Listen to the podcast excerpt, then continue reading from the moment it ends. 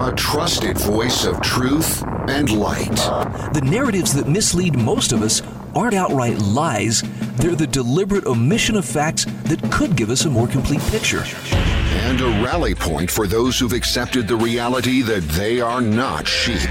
The world needs your leadership, and the essence of leadership is using your influence wisely, wherever you happen to be standing. This is the Brian Hyde Show. Well, hello there, and welcome to the show. Whether you're a long-time listener or a first-time wrong thinker, perhaps we should refer to them as the uh, wrong think curious. Hey, I'm glad you're part of the audience today. Our program is brought to you in part by Landmark Risk Management and Insurance, also Monticello College. A couple of uh, network sponsors I'd like to show some love to. That would include HSL Ammo as well as Pure Light. There are contact links in the show notes at thebrianhydeshow.com. Just click on them. They'll take you to each of these sponsors, tell you their magnificent story, and give you a chance to tell them thanks for sponsoring the show. Got some pretty heavy topics today. Not gonna lie, this uh, this is gonna this is going to delve into a few areas that might be uncomfortable for some people. We're going to talk a little bit about the woke agenda and particularly how uh, woke or wokeness is being marketed to kids. I mean, hey, it doesn't matter if old fuddy duddies like you and me are skeptical and we're not uh, on board with, with the latest woke crusade. No, no, no. Not when uh, there are bright little minds available in schools and uh, various other organizations, and those kids can be indoctrinated at a very early age. Some people, by the way, choose to do this right there in their own home. It's kind of disturbing, and uh, you know, it's not that uh, I'm just questioning their parenting style. It's it's it's a matter of wow. If you're teaching kids to think in terms of um, critical race theory, for instance. I mean, there there's a lot of effort to teach this in the schools. Some people just go so far as, you know, I'm teaching my toddler how to read, but to doing it in a very woke way. This seems like classic Marxist indoctrination at play. And I don't use that lightly. It's not like, oh, there's commies everywhere, you know, where this is not a John Birch Society meeting. Um, by the way, the Birchers were right on a lot of their stuff, but but uh, no, this is just an acknowledgement that this line of thought, this philosophy, has made incredible inroads. And I don't mean that in a complimentary sense. I mean it has it has attached itself like a parasite to a lot of the institutions that uh, we have taken for granted, and we're paying a pretty big price on this. Cancel culture is a natural extension of this. And if you're, you know, certain that, well, I would never think or do anything that, you know, could be considered offensive or oppressive or supremacist in any way, eh, think again. Those goalposts are constantly moving, and I can promise you what you felt perfectly safe embracing just last week could very well be verboten come next week. That's the whole key. You never know. We're constantly kept uh, off balance, concerned, a little fearful. Uh, can I still say that? And and I think that's by design. I believe that's that's intentional. Fearful, scared people are not likely to, uh, you know, stand and defend themselves or their natural rights in the face of that kind of a quest. So it's a great way to shut people up. Now, I want to start though with with why why this works. and, and to do that, you got to start delving into the idea of how is it that politics can make people so divisive, so angry with each other? Well, there's a great article from Kent McManigal that has some answers. It's titled Politics Destroys Civility. And as with, with most things that Kent writes, he is just direct and gets right to the point. He says, Do people really have to wonder why politics divides people and makes them angry? He says, I've explained it before, but I still see people who seem confused over the mechanism at work here. How can they not understand? Or, he asks, is it a matter of not understanding what they don't want to understand? Fair question.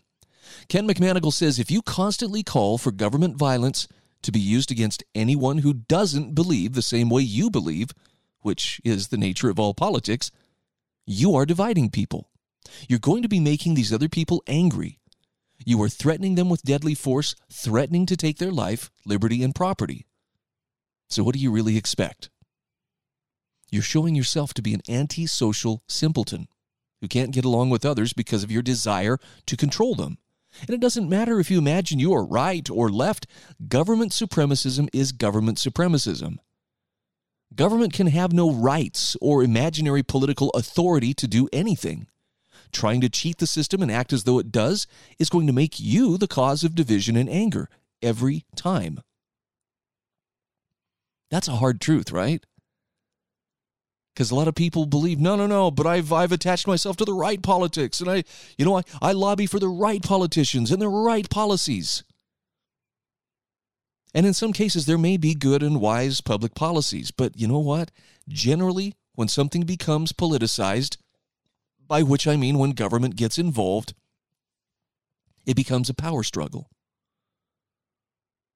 And that power struggle always pits us against one another in this zero sum game. Now, back to Kent McManigal's article. He says if you're going to decry the lack of civility, the anger and division with one breath, and then call for government violence to be used against other people with the next, well, he says, I can't take your concerns seriously but I may still take your threats seriously. It took me a long time to come to this understanding. And in it, I, I really didn't believe in my heart. I don't want to control other people. I don't really want to, you know, impose things on other people. Thankfully, I had some good friends and mentors who helped me recognize that every single one of us, I don't care how pure your intentions, we all have a little tyrant living inside our skulls. Every one of us. It's human nature, is what I'm saying. And to keep that little tyrant under control, or better still, to exile that tyrant to uh, whatever island uh, Napoleon was exiled to, we, uh, we have to make some real effort to do it. I think the single biggest deciding factor for me personally was learning what government is supposed to do versus what it's not supposed to do.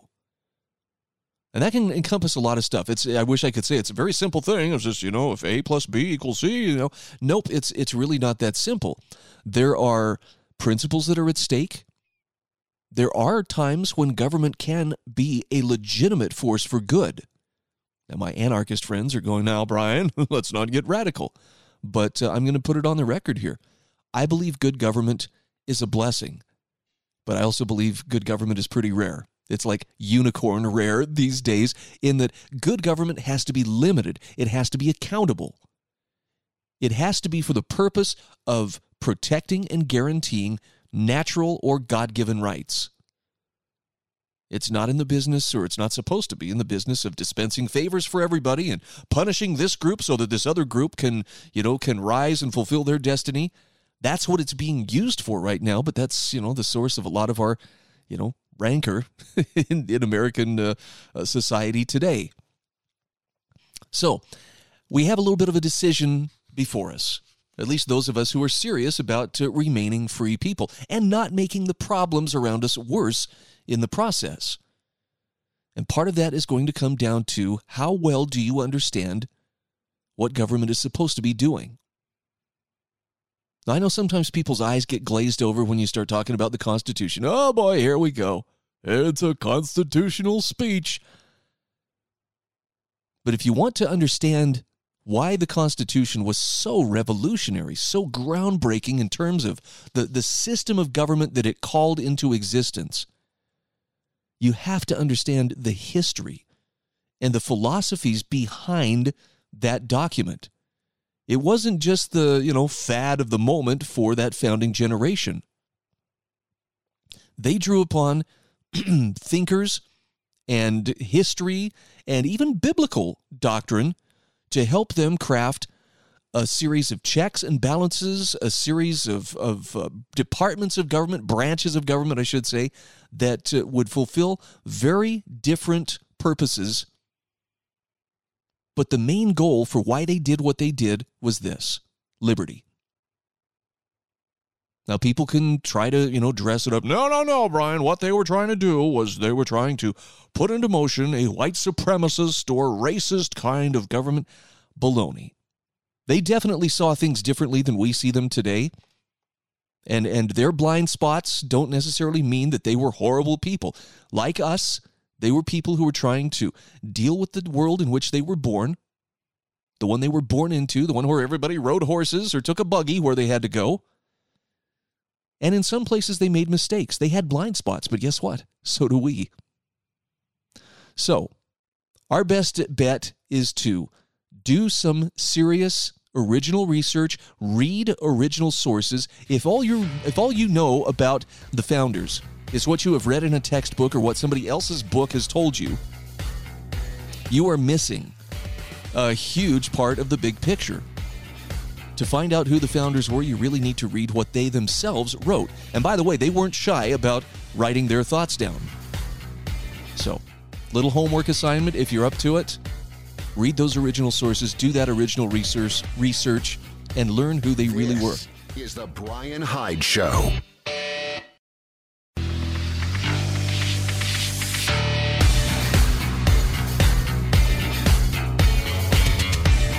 This is the Brian Hyde Show. Hey, welcome back to the show. All right, I'm going to dive right in here. This is uh, one of the most disturbing stories I've read. And yet, uh, I think there's a great solution that's offered here, too. I was giving you uh, some ideas of, you know, what could you be reading you know in the last segment if you if you really want to understand the foundation of why did the founders set out to to write the constitution the way that they did why did they set up a federal system of government that's not what uh, what a lot of people believe it is. A lot of people think, "Oh, well, one where the national government is supreme and everything it says goes." Nope, that's not what federal means. I don't want to go too far down uh, the the rabbit hole here, but I'll tell you, in a federal system, the states are the parties who come together as as the people of those states called them to come together and they created a compact which is a multi-party contract and that's what called the federal government into existence via the constitution. The states were supposed to handle most of the day-to-day details in governance particularly as it applied to the people you know closest to, to home and and uh, only in those areas of, of overlap where it concerned, uh, for instance, their interactions with other countries. That's where a national type of government would be supreme. Very, very limited area. I mean, this is outlined in the Constitution. It was brilliant and it worked for a long time, but as you've seen, we have seen some uh, morphing and shifting and whatnot. But uh, you can't understand this unless you read some of the different uh, different sources that informed the thinking of that founding generation. And that means you got to dust off books like uh, Montesquieu's The Spirit of Laws. You read that book and you will start to understand, oh my goodness, there was uh, there was an awful lot that uh, they borrowed from Montesquieu when it came to setting up their system of government. John Locke and and his writings particularly his writings on natural law, informed their thinking. They had tons of history at their disposal. We can't just be cheerleaders for the founding generation. We got to be willing to pay the price they paid to read the sources they read and understand the things that they did. So, with that in mind, let's now turn our thoughts to what about the kids? I'm not just going to go plop a copy of, you know, The Spirit of Laws into the lap of my 4-year-old grandson and say, "Here you go, James. Read up this is a great book and this will help you understand everything that's going on. Nope. And yet, the woke side of the equation, the people who are pushing the woke agenda, they actually uh, don't seem all that concerned that you and I may not be buying into what they're selling because they're focusing their efforts on creating a brave new world of woke children. And that can only be done through propagandizing those kids. So there's an excellent article here from Annie Holmquist. This is from intellectualtakeout.org. And it's called The Brave New World of Children's Propaganda. I saw this story the other day, but to, to hear Annie put this into context, it's really chilling. She says, The other day I was sent an Instagram video of a little boy having story time on his mother's lap. The little boy was precious, the time spent on his mother's lap special, but the choice of reading material was woke. The selected story was the Gay BCs by M.L. Webb. A is for ally, repeated the little boy. B is for bi. C is for coming out. D is for drag. Now, his mother praises him after he finishes the book, asking, Are you a woke toddler? Parroting her words, the little tot proudly proclaims, I'm woke. Now, Annie Holm- Holmquist says, Such woke reading selections are par for the course as educators, politicians, and society at large seek to lead children through our world's challenges. The recent release of Renaissance Learning's What Kids Are Reading report underscores that educators and authors are now seeking to teach young children about social equity issues, climate change, and other political trends. As such, the report promotes woke titles like Black Brother, Black Brother, which deals with the inequitable treatment people with different of inequitable treatment of people with different skin colors, and other books dealing with charged political issues like immigration and gender identity, including Come On In, 15 stories about immigration and finding home, and Trans Mission, My Quest to a Beard. And he says, judging by these examples, it seems the woke steamroller is actively coming for the next generation. But she says it doesn't have to run over our children. Knowing its methodology is one of the first steps to preventing its destructive ways. And here she pulls up a quote from Aldous Huxley from his 1958 title, Brave New World Revisited. Huxley said, quote, Children, as might be expected, are highly susceptible to propaganda. They are ignorant of the world and its ways and therefore completely unsuspecting. Their critical faculties are undeveloped, the youngest of them have not yet reached an age of reason, and the older ones lack the experience on which their newfound rationality can effectively work. End quote. So Annie Holmquist says, thus, if society can catch them young, tenderizing them through imparting woke ideology on racism, sexuality, and other progressive issues, then such policies are more likely to be accepted a few years down the road. And this is intentional Huxley explains, for the dictators and would be dictators have been thinking about this sort of thing for years. He goes on to say, quote, Millions, tens of millions, hundreds of millions of children are in the process of growing up to buy the local despot's ideological product. And like well trained soldiers, to respond with appropriate behavior to the trigger words implanted in those young minds by the despot's propagandists. End quote. Now, Annie Holmquist says, look, wokeness is the propaganda of the despots of our time. Children are inundated with this propaganda by the way of by way of trainings they receive at school, books they find at the library, programs they watch, and people they follow online. As Huxley says, their young and impressionable minds are as yet unable to sort through the information they receive to understand what's true and what's right. But as the video she has linked here with the mom reading to her little woke toddler shows, some parents are eager for their children to receive such propaganda. Others, however, are not. So, how do those who find themselves in this latter camp proceed? Can we combat such propaganda and ensure that it doesn't settle in our children's minds? Well, she says it's a challenge, but I believe it's possible. She says the first thing to do is present children with a steady diet of material that runs counter to woke ideology. Providing your children with books which model family values, a strong work ethic, a love of country, and a traditional perspective on history, that's a good way to start. Drawing from Charlemagne Institute's Great Books list, several titles for grade school, middle school, and high school students include these are the grade school books Aesop's Fables, Little House on the Prairie, The Door in the Wall, Black Ships Before Troy, The Swiss Family Robinson, and Amos Fortune. For middle school, the kids could be reading Johnny Tremain, The Bronze Bow, Tales from Shakespeare, The Hiding Place, Little Women, and Animal Farm. When they get to high school, they could be reading books like Great Expectations, The Screwtape Letters, To Kill a Mockingbird, The Adventures of Tom Sawyer. Oh, ho, ho, ho. That's one of the books I think that the woke would like to burn. Uh, a Tale of Two Cities, Pride and Prejudice, she says the second course of action is to teach your children logic, knowing how to present good arguments and recognize fallacies in the arguments and presentations of others is essential for living in a world of propaganda.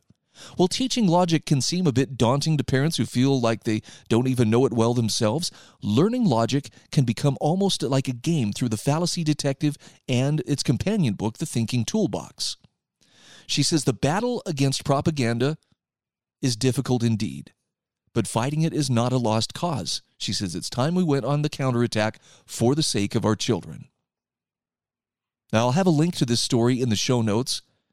Maybe you can check out some of these titles yourselves. And by the way, what she recommends for reading for the kids, it wouldn't hurt either you or I to pick up those books and read them ourselves. Why? Well, because how else are you going to have discussions about what's in those books with the young minds who are reading them? Reading alone isn't enough. You got to have some meaningful discussion with others who've read the same thing. Give it a try. I think you'll be pleasantly surprised.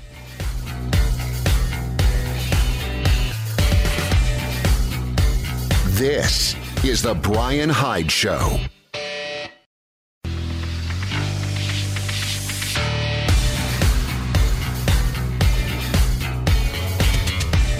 This is The Brian Hyde Show.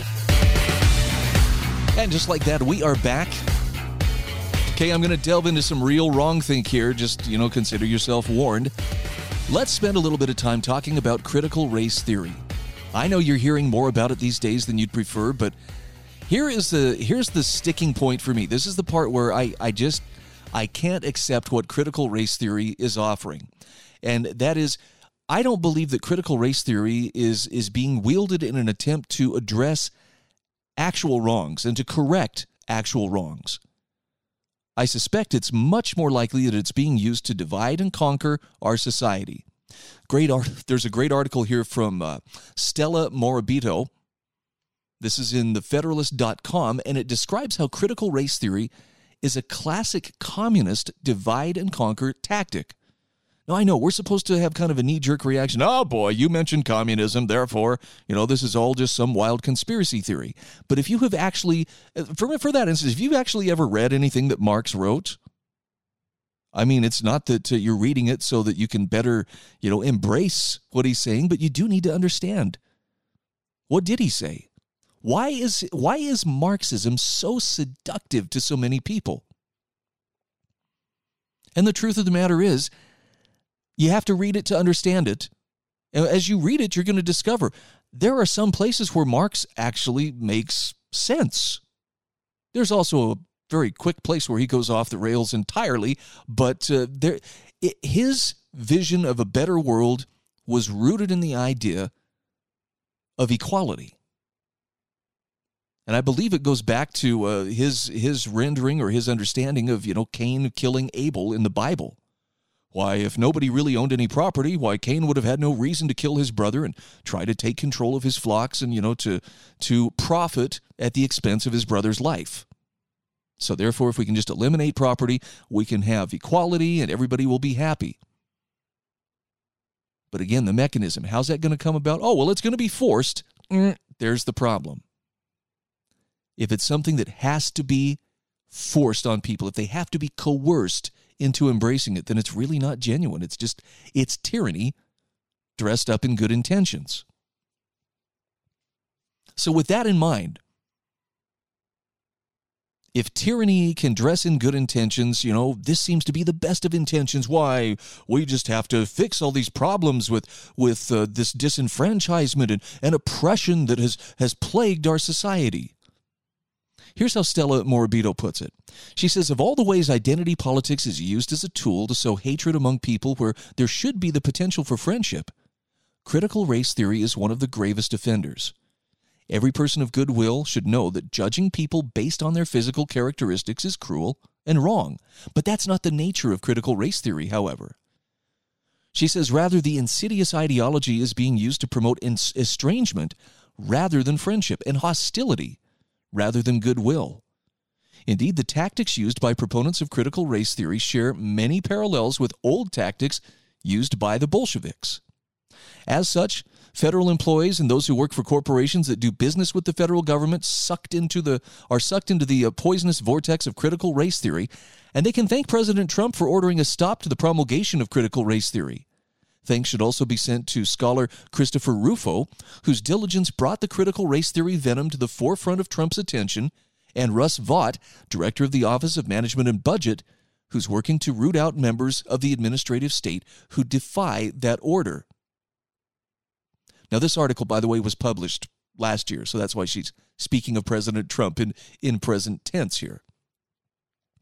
She says it's important to remember that because very few of its activists have shown much sincere desire to end racism, critical race theory should not be taken entirely at face value. Stella Morabito says if a majority of its supporters were sincere, they would be willing to have fruitful discussions in a civil society that supports civil discourse. Rather, critical theory's agitators are committed to tearing down civil society on the pretense that it's an incubator for what they call systemic racism. Now, if you've had any doubt about that, she says consider the Smithsonian display on whiteness that condemned all elements of civil society, including things like politeness, hard work, self reliance, logic, planning, and family cohesion. Now, the point here is none of these are white values, but critical race theory frames them just so. And this sort of animus proves that critical race theory arguments are non starters, and they merely serve as convenient pretext for power grabs. Doused with critical race theory, the Black Lives Matter organization and its related Antifa infused mobs are organized for the same purposes as all cult recruits to recruit more people and to implement the desire to divide and conquer. And this is something we saw over and over last year as they would surround people in vehicles or restaurants, demanding their victims raise a fist and recite slogans under the intense intimidation and implications of violence. Indeed, agitators who deploy critical race theory have zero interest in ending racism. Instead, they've made essentially the same point over and over again. They say racism is an unsolvable problem. If you've been tainted as white, well, there's nothing you can do about it. You are eternally a racist, especially if you don't believe you are. Does sound familiar, doesn't it? Robin DiAngelo explains it all in her best selling book, White Fragility. Your only option is the cultist's option submit to your critical race theory overlords and then recruit others to do the same. However, if you're a black person who disagrees with all this, well, then, in the words of President Biden, you ain't black. As with all forms of identity politics and intersectionality, critical race theory stokes divisions between people where few or none existed before. It's all about relational aggression and predatory alienation. And, and here Stella Morabito says, let's look at a perfect example of this process, a parallel case from Soviet history. As peasant farmers tended to be overwhelmingly religious, traditional, and family oriented, the Bolshevik government hated them with a fiery passion. Increasing the acrimony further, the peasants resisted giving up their family run farms, a roadblock to the Soviet leadership's desire to exercise complete control over the nation's food supply. To collectivize agriculture, Soviet leader Joseph Stalin devised a plan to stir up hostilities among the peasants where resentments had never existed before. As would be the case later with Mao's Red Guard and today's radical statue toppling, Molotov cocktail throwing radicals, the Soviets used mobs of youth to do the dirty work. The Communist Youth League, known as the, Com- the Komsomol, went into villages to propagandize and incite divisions, turning formerly peaceful neighbors against one another. In his book, The Whisperers Private Life in Stalin's Russia, Orlando Figes describes the situation. Quote, the villagers had never heard such propaganda in the past, and many were impressed by the long words used by the leaders of the Komsomol. At these meetings, the villagers were told that they belonged to three mutually hostile classes the poor peasants, who were the allies of the proletariat, the middle peasants, who were neutral, and the rich or kulak peasants, peasants rather, who were its enemies. The names of all the peasants in these different classes were listed on a board outside the village school. End quote. Now, Stella, Morabito says this process is eerily similar to the way critical race theory and all identity politics has been applied in America. You can see the same three divisions victims, oppressors, and those who might save themselves by becoming allies of the victims. Note the reference to the Komsomol using impressive long words. Today, our miseducated youth are easily impressed by new terms such as systemic racism, intersectionality, and white fragility. Finally, the wokesters identify and condemn those marked as oppressors, doxing and canceling them by name in a written list of names posted in the village. Today, such work is helped along by big tech and by media. Stella Morabito says the whole idea is to sow chaos where there was peace, or at least progress. It's to disrupt and destroy any sense of community a person may have. Figes continues These divisions were entirely generated by the Komsomol.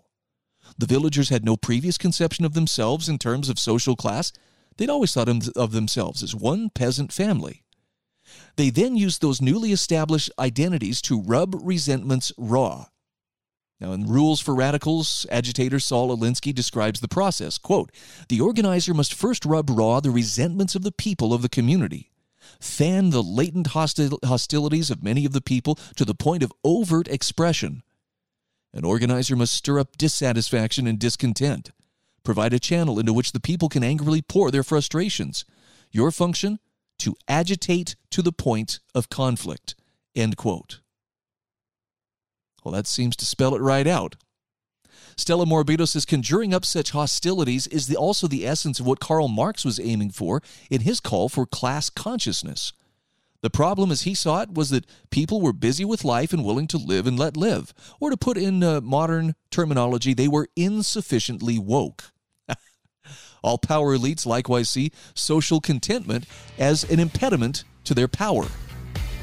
I'm going to come back to this in just a few moments. We'll finish it up in the final segment here. Again, this is uh, Stella Morabito, senior contributor to The Federalist. I'll have a link to this in the show notes at thebrianhydeshow.com. Stay with me. We'll be back in just a moment.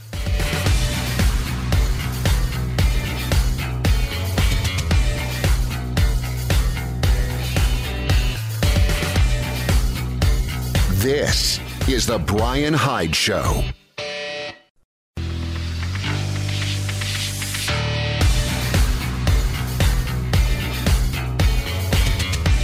This is The Brian Hyde Show. And just like that, we are back. I'm uh, finishing up an article here from Stella Morabito. Critical race theory is a classic communist divide and conquer tactic. And by the way, she's not just saying throwing that out there as an opinion. She's backing it up with actual tactics and actual historical examples of how communists used this to uh, keep people divided and to uh, rub raw differences and uh, and resentments that may have existed below the surface. This is to bring them to the surface and get people at each other's throats. And she says, in the same fashion today, if people are socially content, the people who are in power, the elite, see that as an impediment to their power. They need to be they need to be stirred up. So, in the same fashion, she says today's critical race theory agitators call for a form of race consciousness that breeds in themselves that very same sort of blind hate.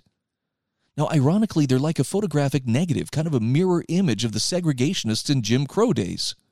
We've been assaulted with many other forms of consciousness intended to sow hostilities and lawlessness, immigrant status, gender identity, sexual identity, and on and on. We are being overwhelmed. But Stella Morabito says saddest of all is how critical race theory exploits the tragedy of racial divisions in America. The tragedy is thus reduced to nothing but a vehicle for a power grab by elitists in the circles of academia, media, and big tech. Now, she says, ironically, those power elites are vastly and disproportionately white, and they're in it for their gain. So rather than serve as a balm for healing, she says critical race theory has proven to be poisonous to liberty, true community, and our common humanity. Now, the part where she says we are overwhelmed or we're being overwhelmed, I know that there are people who feel this way. I feel it myself sometimes. It's not a matter of they're going to try and convince us. Nope.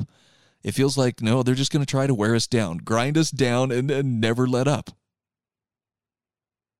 So, how do you stop stuff like this from moving forward? I know this seems trite. I know it seems simplistic, but I believe this is a very effective way to prevent these kinds of things from taking hold. And it doesn't involve controlling other people. It doesn't involve shouting them down in the public square. More than anything, it just involves resolving that it will not come into existence or you're not going to further that agenda through your own actions. Again, I'm hearkening back to that uh, quote from Solzhenitsyn let the lie come, but not through me. That's where you have control. That's where I have control. We should never forget that. All right, I want let's talk some good news. I have some good news for you. That was that was the bad news. Okay, we've eaten our broccoli. Let's have some dessert. Texas just announced it's lifting its COVID restrictions and mask mandates. Now, of course, this is bringing swift condemnation and accusations of recklessness from lockdowners. Gavin Newsom, I think was it was really ironic to see him. Well, this is just reckless behavior to to lift these restrictions. Can I tell you though? I talked to people last night. I was uh, I was working my part time gig in retail and talking to people, and noticed a number of people starting to show up unapologetically without masks. More than one person mentioned, "Isn't it great? Texas has lifted their restriction. They're hoping the same thing will happen here in my home state of Utah."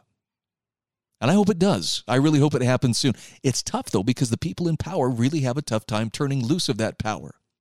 So, what happens when people lose all perspective in a quest to avoid something that they fear? I want to share with you the story of Vicky by Donald J. Boudreaux, just to illustrate how quickly we can get off track. When Vicky was 30 years old, her two dearest friends were riding in an automobile when another car operated by a negligent driver ran a red light and crashed into her friend's car. One of Vicky's friends was instantly killed, the other survived, but only with permanent damage to his legs. For the rest of his life, this friend walked with a severe limp. Now, Vicky, of course, was traumatized by this tragedy.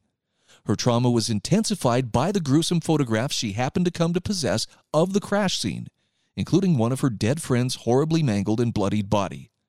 Seeing her other friend's slow, painful recovery and permanent limp, limp only made Vicky's trauma worse. The loss of one of her friends, the serious injuries suffered by the other, and the unforgettable images of those photographs changed Vicky forever. She decided that her life must be devoted exclusively to protecting herself, her loved ones, and her friends from the risk of death or injury posed by automobiles. So Vicky refused ever again to ride in automobiles, and she admonished everyone she knew and had the slightest interest in to also avoid getting into cars. Don't you see? She would impatiently ask others, You can die, die in a car crash. And even if you don't die, you can suffer injuries that will reduce the quality of your life, perhaps for the rest of your days. These are facts. You mustn't ignore them. One by one, Vicky's friends stopped calling, and even calling and texting her. They wouldn't come and visit her. Although otherwise a charming and interesting woman, Vicky's obsession with avoiding death or injury from automobiles became too much. Even the great love of her life, her longtime boyfriend Will, in time broke up with her. See, Will loved Vicky with the same fire that she loved him, and so at first he tolerated her insistence on walking or bicycling everywhere they went. But when Vicky would not let go of her insistence that he stop driving in a car to her place from his own, which was eight miles from Vicky's apartment, he began to chafe. Still, he agreed to abide by her wish that to visit her he always ride his bicycle or take the bus. But Vicky soon realized what buses are. Like cars, motorized vehicles that can and sometimes do crash. No more riding in buses, Will. I can't bear the thought of you being killed or harmed in a bus crash. Please avoid buses for me. Now, Will was beside himself, uh, torn between his love for Vicky and his need to live something close to a normal life. The last straw came when Vicky informed him that whenever he walks or rides his bike to her place, he must always stay at least 600 feet away from any road on which car drives. That's the minimum safe distance, my love. If you get within 600 feet of a road, the chances are too high that you'll be killed by an out of control car, and I can't bear the thought of that tragedy. That latest demand is what prompted Will with a heavy heart to break up with Vicky. Yet as he drove his car back home from his play, from her place after he delivered the news, he felt strangely liberated, happy, and hopeful. Now, after losing Will, the only person left in Vicky's life was her younger sister, Margie. From the start of Vicky's single minded obsession with protecting herself and everyone she cared about from the danger of automobiles, Margie struggled to persuade Vicky to let go of this obsession. Vicky, however, remained undeterred. Each time, Margie explained that the risk of dying or being injured by an automobile was not nearly as high as Vicky believed it to be. Margie also unfailingly pointed out that there were countless other risks, many comparable to the risk of death by auto accident, that Vicky routinely accepted without any anxiety at all. But Vicky always resisted.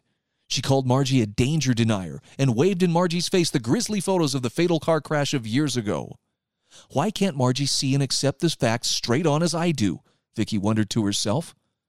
I simply don't accept her claim that the costs and benefits of traveling by automobile must be balanced against the costs and benefits of other activities. Cars can kill, and if not kill, leave long lasting injuries. Vicky suspected that Margie had fallen under the spell of some cult that denies scientific reality. One evening while visiting Vicky in her apartment, Margie suddenly collapsed.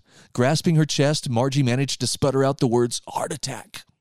Vicky turned white with fear. She jumped around frantically but pointlessly, trying to figure out how to help her sister who lay on the floor in distress.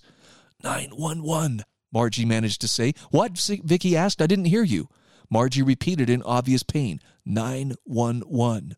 Vicky froze and for a few moments stared silently out the window, and then replied firmly, No, no, my darling sister, I can't. I won't. If I call 911, they'll send an ambulance and you might die in a crash while being driven to the hospital. I would never forgive myself for being complicit in your death. Margie pleaded as best she could, but Vicky steadfastly refused, convinced that Margie obviously did not know what was in her own best interest. Vicky was not going to subject her beloved sister to the real risk of being killed or injured in an automobile. There was nothing more to do. Even calling a neighbor for help might incite the neighbor to summon an ambulance, a possibility that Vicky dared not risk.